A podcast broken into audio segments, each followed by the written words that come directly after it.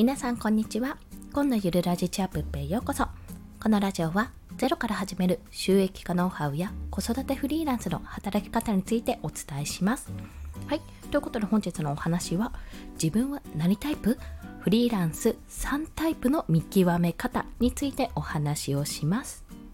これはですね、もうすでに聞いている方がもしかするといらっしゃるかもしれないんですけども、フリーランスの学校のボイシー放送でもうね、プレミアムになっちゃったかもしれませんが、以前やっていたんですよ。というのは、フリーランスには、ま、大まかに分けて3つのタイプに分かれるというところなんですね。まあ、そのそれぞれの働き方と、まあ、自分はどうやってそれを選んでいくか、まあ、どれも正解、どれが間違い、どれが正解というわけではないので、自分がどれを選択して働いていくかっていうところのお話をされていたので、その見極め方ですね。私が思う見極め方について今日はお話をします。ということで、こんな人におすすめという方は、フリーランスになりたいけど、まあ、収入が不安定、どんなものかがわからないという方ですね。そして、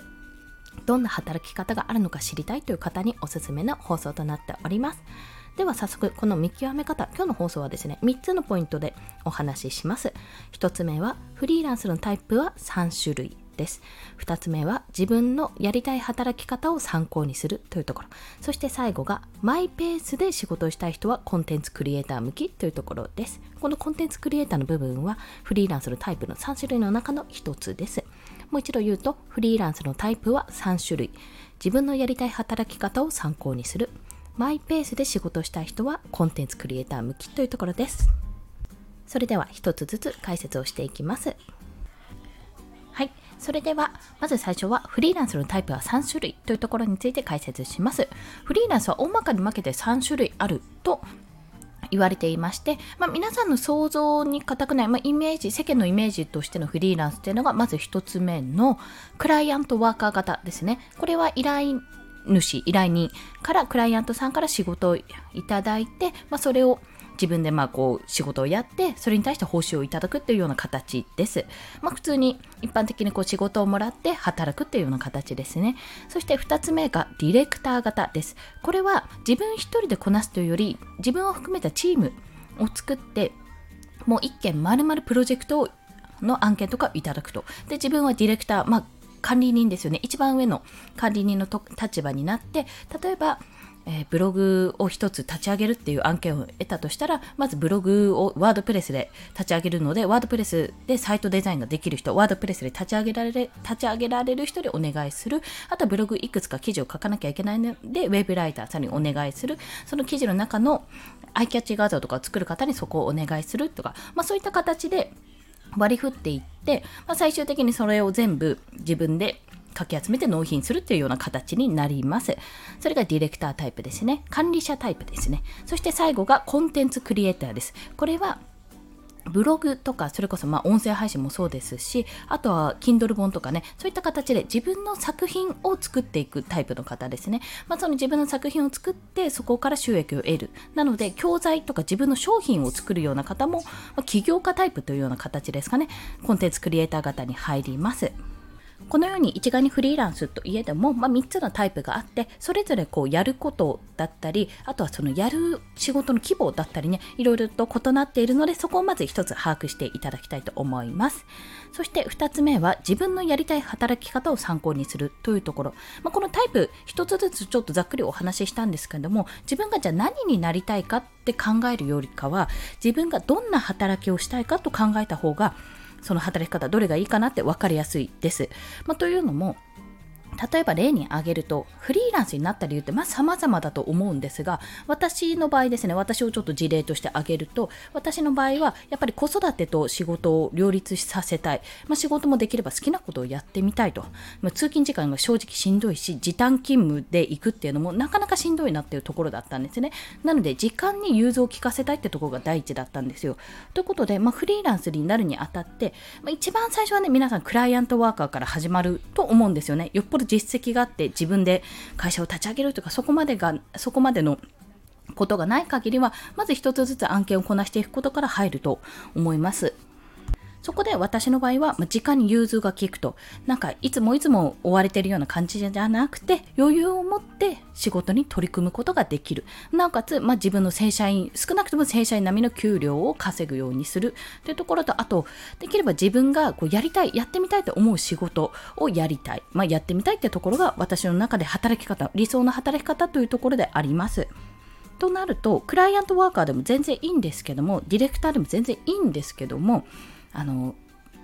結構ね、やっぱりそこだと時間が取られてしまってところがあるんですよね。まず、クライアントワーカーですと、まあ、基本的に単価が自分の実績とかが上がらない限りは単価がそんなに高くないです。要は数をこなさないと、あの収益を稼げないんですよね。まあ、その分自分がやった分だけ収益が得られるっていうような印象なんですよ。まあ、高単価、高単価案、高単価案件ですね、を狙って、まあ、それを稼いでいくっていうのももちろんありなんですけども、最初のうちはやっぱりそこまでトントン拍子にはいかないものなんですよ。あとはやっぱりその日々継続案件とかあればいいんですけども、やっぱりクライアントさんありきの仕事なので、結構じゃあ急にあ、ごめん、今度からこの仕事なくなったんだとか、プロジェクトなくなったんだってなったら、急に収入口が途絶えるってところも恐ろしい点です。だからこそ、まあ、私の場合はですけども、クライアントワーカーとして働く、まあ、クライアントワークをしていくのももちろんあるんですけども、もう少しちょっといろんな収入口を増やして、なんかひいひいひいひい言わないような働き方をしたいなというところがあります。また、それでしたら、じゃあディレクターはどうかっていうとこなんですよ。ディレクターは、まあ、一つのチームの自分がリーダーとして、まあ、案件をもらってきて、それをこういろんなワーカーの方に割り振って、まあ、そこを管理する、工程管理とか品質管理を行うというようなところです。まあ、そんな形なら自分があんまり時間を費やす必要がないんじゃないかとも思われると思うんですが、それはそれでやっぱり人を管理するってとこ自分がやれば変な話早いって思うところを誰かにお願いしてやるっていうところもまたそれもそれでね結構ね大変だと私は思うんですね。やっぱりそのなんていうのかな施設とかでもトップの人とか私の場合ちょっと保育園とかにいたので園長だの立場とかってやっぱり大変だろうなってすごい常々感じていたんですねそこは。じゃあコンテンツクリエイターがいいのかっていうとコンテンツクリエイターをコンテンツクリエイターであ自由にできるし自分の好きなことを作品にしたりあの教材にしたりしていいんじゃないと思われるかもしれませんがこれはめちゃめちゃマーケティングが必要なんですよね。調査、リサーチ。というのは、売れなきゃ結局収益にならないんですよ。だから確実に、まあ、確実にっていうのも言い切れないですが、まあ、確実にね、できれば確実に売れるために、売り上げを伸ばすために、そこで自分で調べなきゃいけない、自分で商品を生み出さなきゃいけないっていう、そういった責任があるというところなんです。なので、自分がね、どれが向いてるかとか、どれをやりたいかっていうところよりも、自分がどんな働き方をしたいか、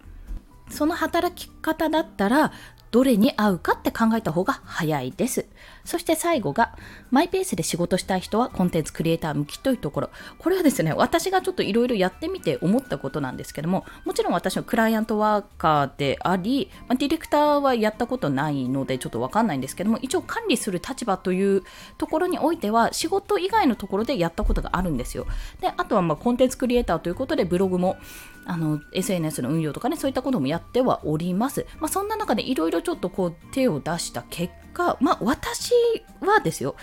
割とねやっぱマイペースで仕事したいんですよ。ガーって働くときはガーって働きたいし、あ、今日はできないなって思ったときはスパッと諦めたいし、そうそう、結構ね、ムラがあるなって自分でも思ってるんですよ、そこは。で、あとは、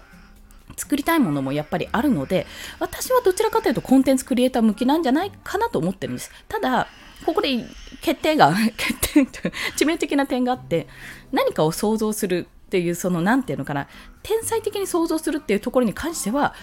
皆無なんですよ